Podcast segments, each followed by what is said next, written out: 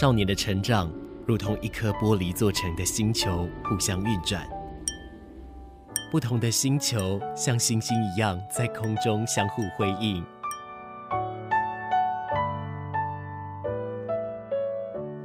但玻璃发生碰撞时，只能碎裂吗？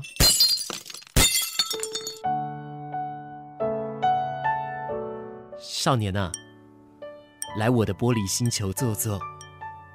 你很特别，也很漂亮。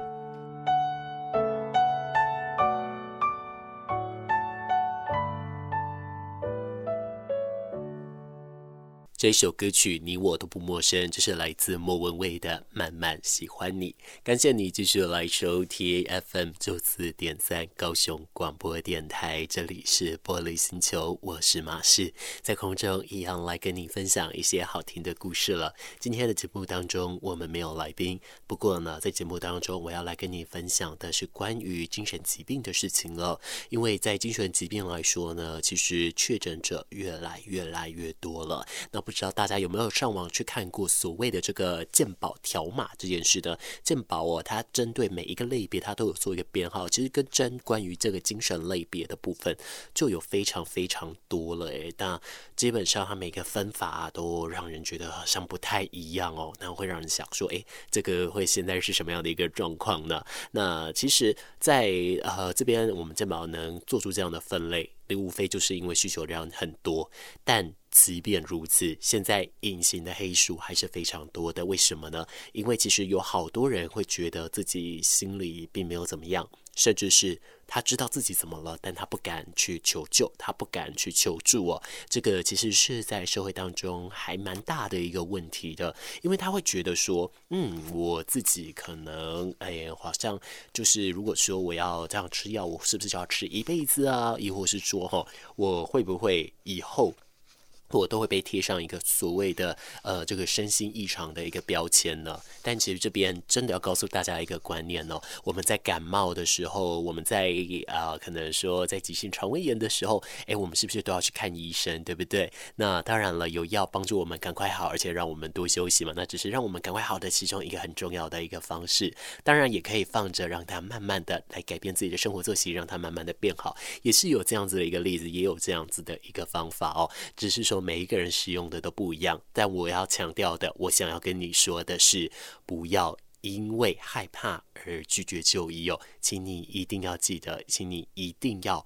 好好的让自己得到一个最妥善、最妥帖的一个照顾了。所以在今天的节目当中呢，我们分成两个阶段了。一开始呢，哎，有的我们从这个患者本身来去看，他害怕本身被诊断出了一个身心疾病，那其实就有医师来说了，这个到底是被诊断出来比较重要，还是你要解决问题、好好的生活比较重要呢？那么在另一个部分哈，我们就要来聊到之前呢，这个台湾的电视剧《我们与恶的距离》里面。又来讲到跟精神疾病相关的事情，对不对？那其实恶的这个距离呀、啊，呃，离我们真的很近哦。可是这个恶是什么呢？不是说所谓的那种极端犯罪哦，而是那种合法的犯罪的，比方说什么歧视，比方说什么啊、这个冷嘲热讽、戏谑这一些，哎，这个污名化呢，这样子一个问题，其实一直都在发生哦。那其实当然也会有人害怕。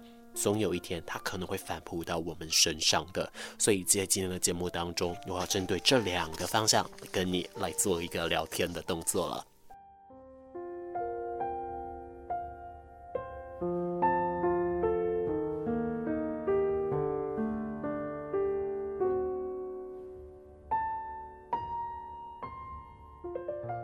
在以前呢，台湾有一个例子哦，就是说有一个音乐的工作者呢，他有一串的风波哦。那其实以这位人人士来说，他知道。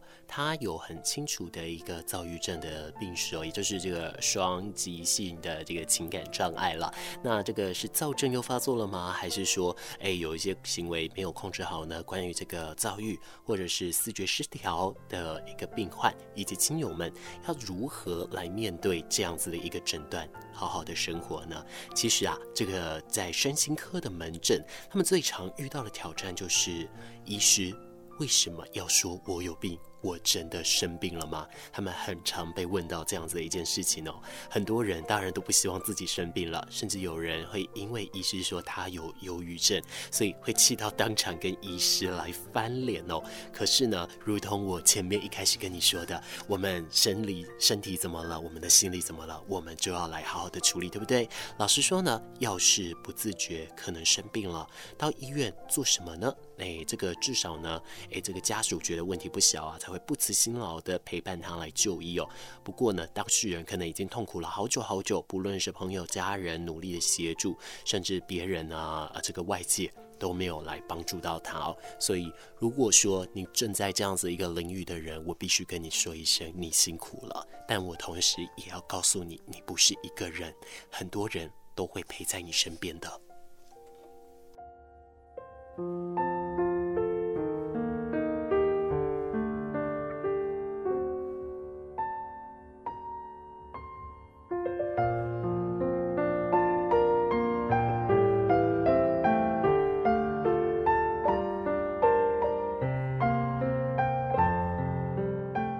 在我路上有一个倡导健康生活的一个网络媒体呢，里面有一位身心科医师来投诉哦，他就说他常常遇到一个这样的状况，比方说。诶，他会跟跟人家说，这样好了，你先吃个几天的药，看看有没有进步，我们再来讨论好吗？那马上呢，病患就会回答说，可是医师，我这辈子没生过病，没吃过药，我不想吃药，还是回家再看看好了哦。其实呢，对于那些不管是忧郁或是焦虑，或者是说自己并没有生病的人呢，他是连一颗药都会嫌多的哦。其实啊，要告诉他们说呢，其实诶，这个医师他们是一位身心科医师，会跟。根据症状来做疾病的判断，能够提供药物、心理治疗或者同时进行。可是医师不是魔术师哦。不可能只是瞒着了几句话就把问题跟痛苦通通都变不见，这是不可能的事情。我想我们自己应该也都很清楚才对啊。那这样子的一个状态来说呢，我觉得除了医师不是魔术师之外，他们也不是谈判官，他们也不是这个呃要宣告事情的一个逝者哦。其实呢，我之前在看。医师节目的时候，有一幕我非常的锥心刺骨哦，那就是在讲说要怎么跟这个家属或者是跟病患本人来讲所谓的医嘱，或者是来讲所谓的一个疾病的一个宣判呢？这个他们会想说，到底该怎么样来讲？因为他们学的是怎么样的来面对疾病，而不是面对呃病患。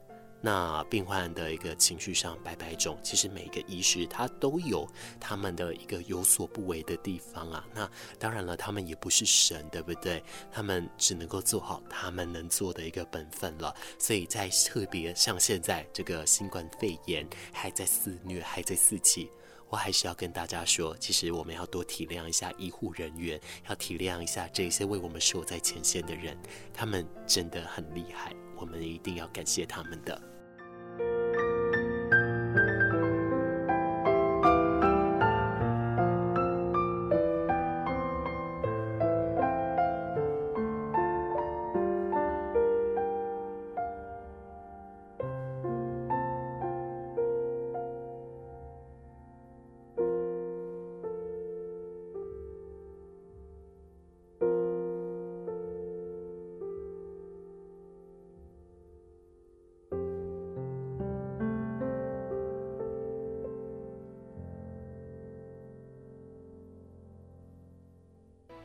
大家来找茬，请找出错误的地方。好东西就是要跟好朋友分享啊！来，这个 K 他命没试过哦，够义气的话就一口给他吸下去。真正的朋友是不会把毒品当成好东西，而因为朋友的怂恿去吸毒，更不叫义气。毒品一时的迷幻，只会换得一辈子的懊悔。预防犯罪，警觉多一点，诡计滚一边。我家在哪里？为了打造失智照护服务网络，各县市的失智社区服务据点开设促进个案认知、缓和失智的课程，并给予家属支持及提供照护技巧。失智共照中心协助个案确定诊断、转介长照或医疗资源，并提供咨询服务。快拨打一九六六专线，了解更多资讯。以上广告由卫生福利部提供。哎，同学，请留步啊！我看你哦，爱注意哦。算命先生怎么说呢？你咳嗽已超过两周。对啊。有痰、胸口痛、没食欲。哎，对啊。没有减肥，体重却变轻哦。哎，对啊。哎，算命先生，哦，你好神哦。嘿嘿，疾病管制署都嘛有在宣传呢。哦。这些可能是结核病的症状了，去医院验痰检查，真相即可大白。嗯，我立刻去。结合你我，告别结核。在这静静的夜晚，有人真心与你作伴，不管是悲伤还是快乐，高雄广播电台，与你一起度过。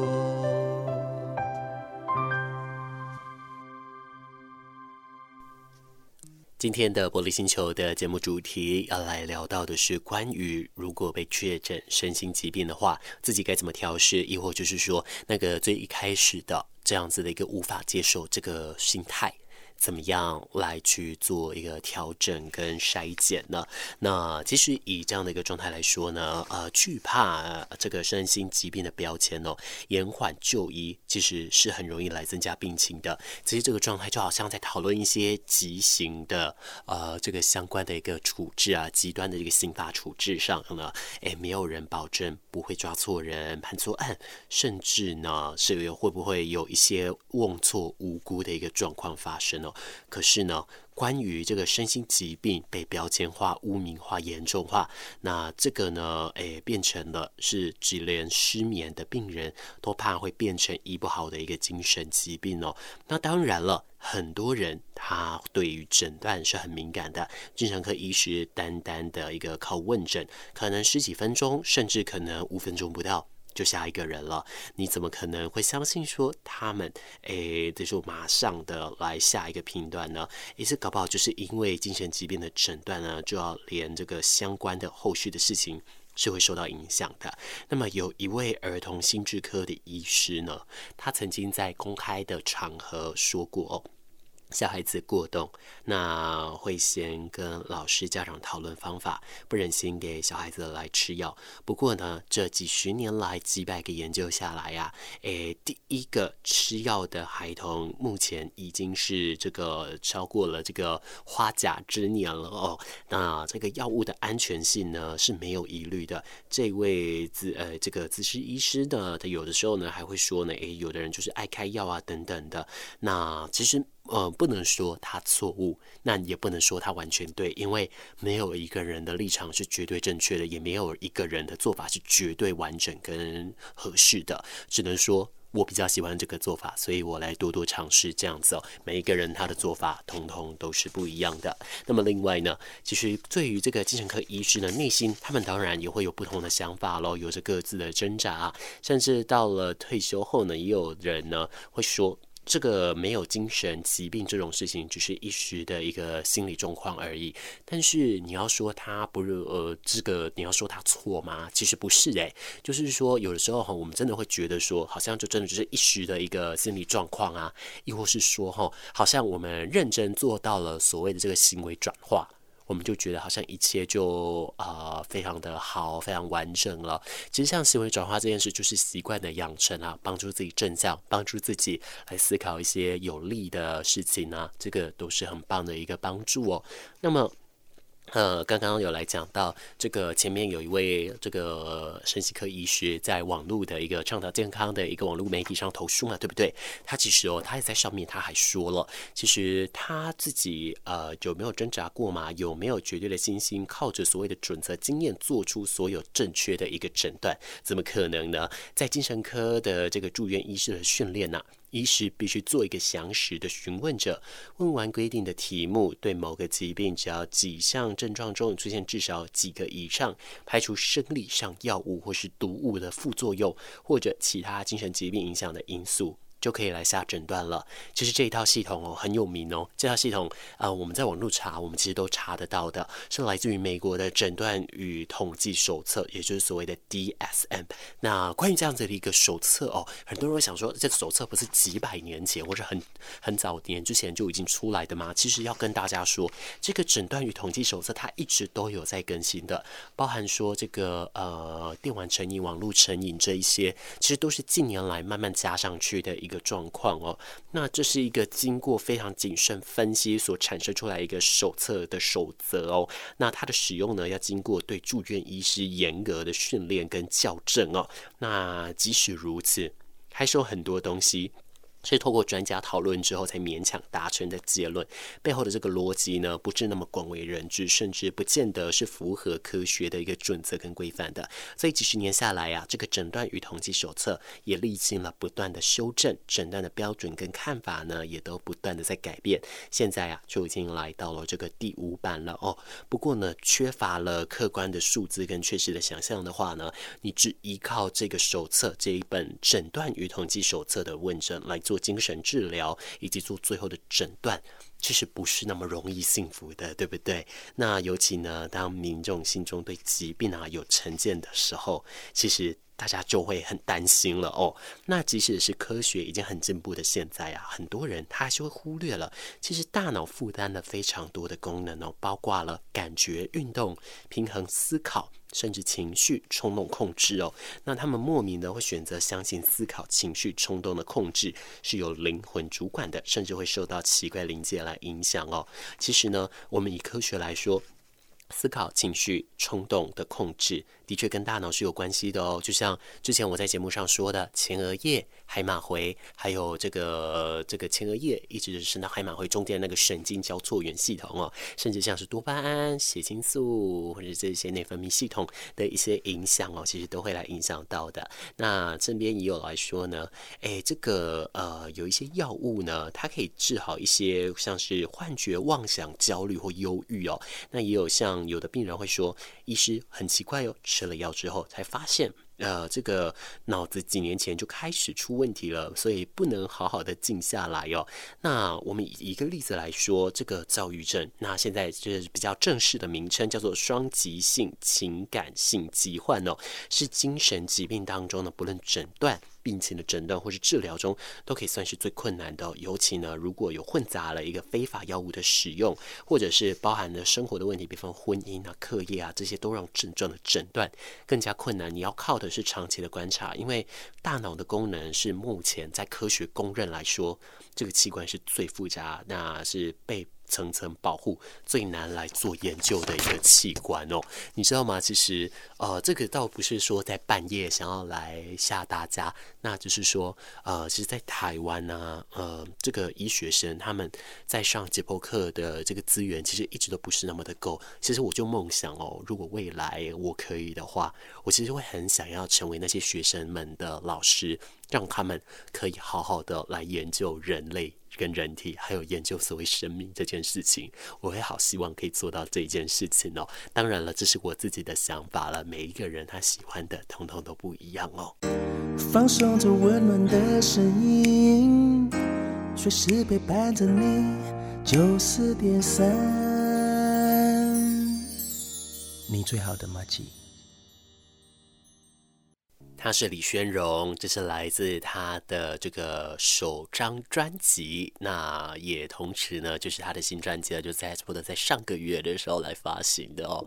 那这一这个专辑呢，呃，里面的歌曲。备忘录诗人，这是马氏自己私心非常喜欢的一首歌哦。其实坦白说了，要跟大家承认，最一开始我听到这首歌曲的时候，我不会觉得说，哎，这首歌会极端好听啊，怎么样的哦。只是呢，当你越听越多次，你会发现，你层层去体会它每一个文字、它每个旋律里面的感受，我会觉得它越听越耐听，越听越有韵味。所以在这边也分享给大家了。我们继续回到节目当中来分享的，刚刚又。来聊到这个美国的诊断与统计手册，这个 DSM，对不对？其实所谓的 DSM 哦，它当中呢，它的一个英文呢叫做 statistical，那这个就是统计的方法了。它尽力追求最一致、最正确的诊断，但是先天就注定产生了一个错误的几率，就像是我们在说我们离病的几率，对不对？以安吉丽娜·裘丽来说呢，就是关于乳癌了。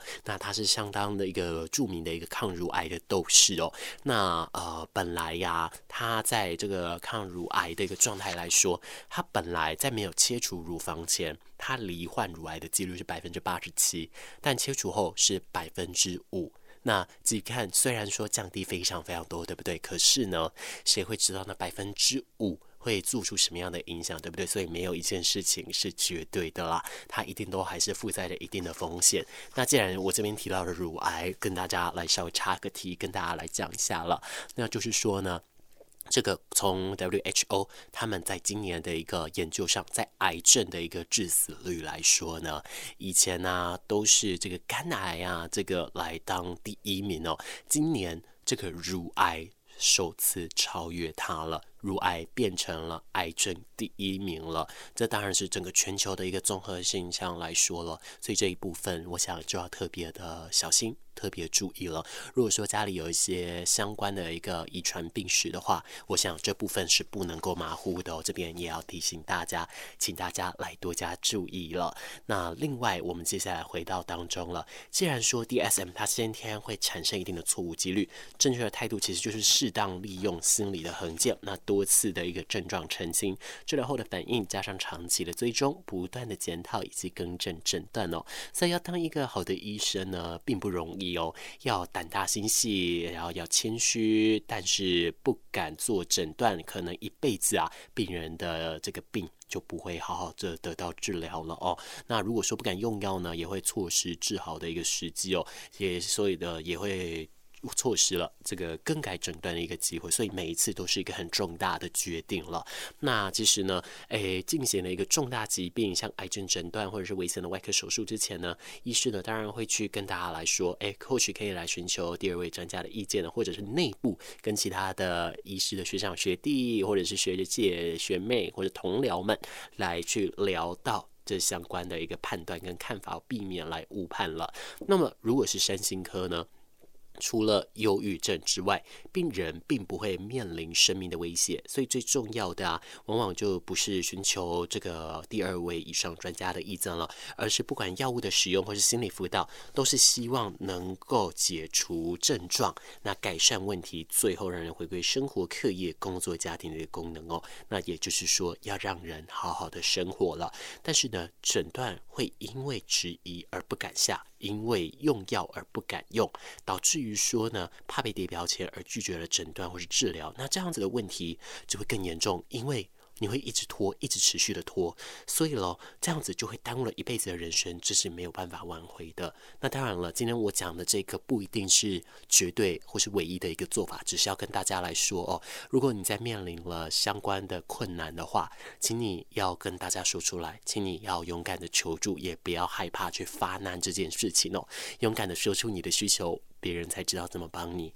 另外，如果你深陷这样的领域，我要再一次很认真的跟你说一声，你辛苦了，你真的很棒。但是，请你记得，你不孤独，你旁边还有人，至少那是永远在这里陪着你哦。亲爱的听众朋友，爱注意哦，如果透早透暗要出门运动，会给你穿较浅色的衫裤，上好是穿会反光的帽啊，或者是鞋啊，安尼较安全哦。大家好，我是詹雅文，甲高雄广播电台同齐关心交通安全。FM 九四点三，AM 一零八九。走走走走走，妹妹啊，你知道为什么不开车要走路上学吗？可以节能减碳，爱地球啊！还有，走路啊有益健康。没错，每日一万步，健康有保固。缺乏运动为全球第四位致死原因，还可能导致心脏病、糖尿病及癌症呢。每天运动十五分钟，可延长三年寿命哦。走走走走走，一同去健走。一一三保护专线，您好。我的朋友昨天被先生打了，现在不敢回家，怎么办？小姐，您别担心。政府现在设有庇护住所，可以免费提供家庭暴力的被害人暂时居住。家庭暴力可能随时发生在你我周遭，发现家庭暴力，请立即协助通报一一三保护专线。您的一通电话可以及时挽救一条生命。内政部关心您。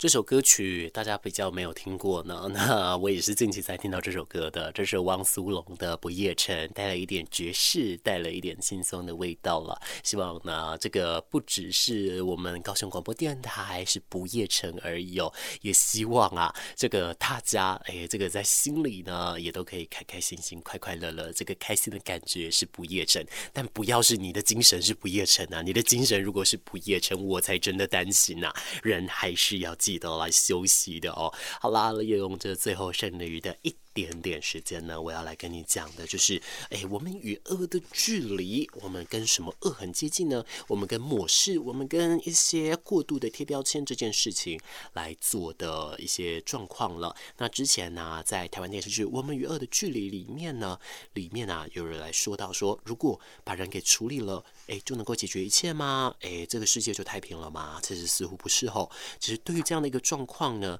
哎，这个有一个学者，他曾经做了一个研究。就他想知道台湾媒体如何来描述思觉失调症了。那么在二零一四年五月呢，台湾精神医学会啊认为这个旧名被污名化了。想要跟这个从日本的一个这个改名的行动，或者其他国家呢改名啊失败了，那不管是污名哎还是污名啊什么的，反正就是还是一样就是了。那么台湾呢，从二零一一年到二零一七年里面的一个呃主流的一个纸面媒体啊纸媒哦，他们呢分别透过搜寻栏分别找到这两个字，再来看内文哦。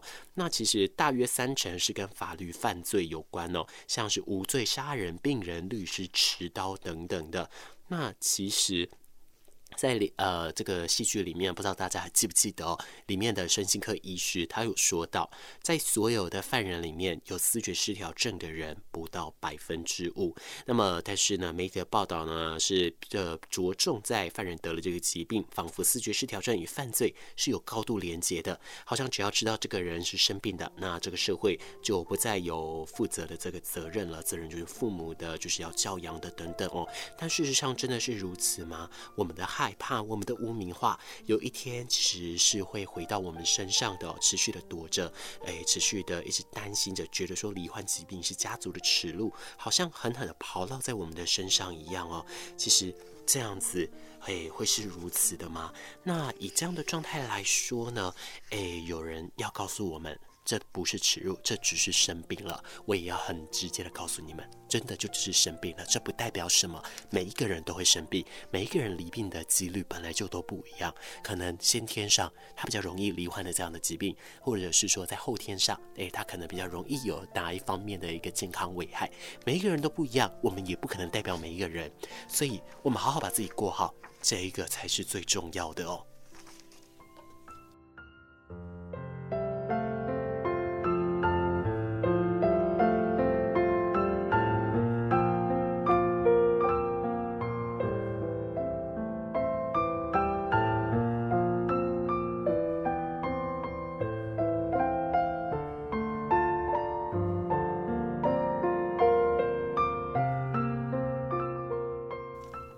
关于身心科的疾病，或许我们过去因为我们不敢讲，所以我们会把持续的把这件事给掩盖起来。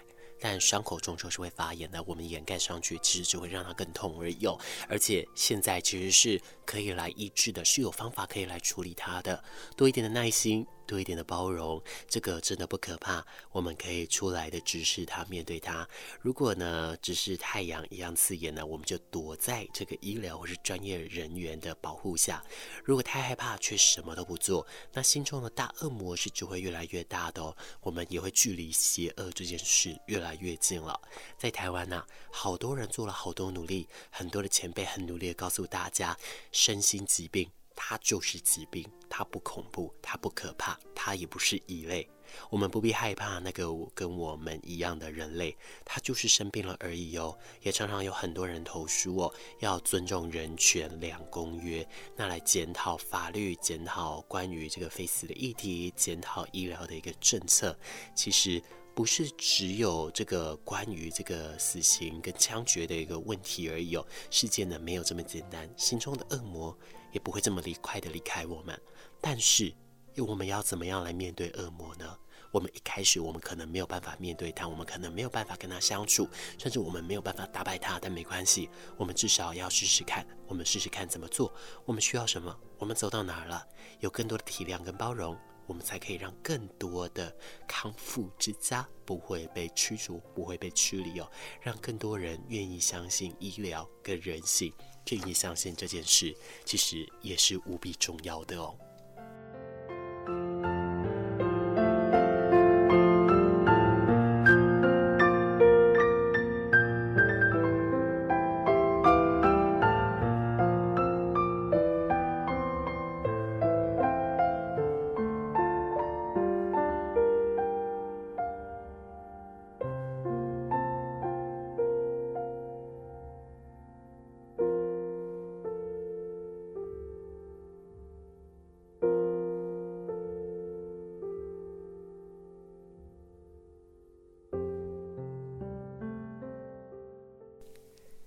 感谢你今天来收听马氏的玻璃星球，我们今天的节目到这边为止了。那啊，希望今天准备的这个内容。你会喜欢，也希望今天这些内容对你有所帮助。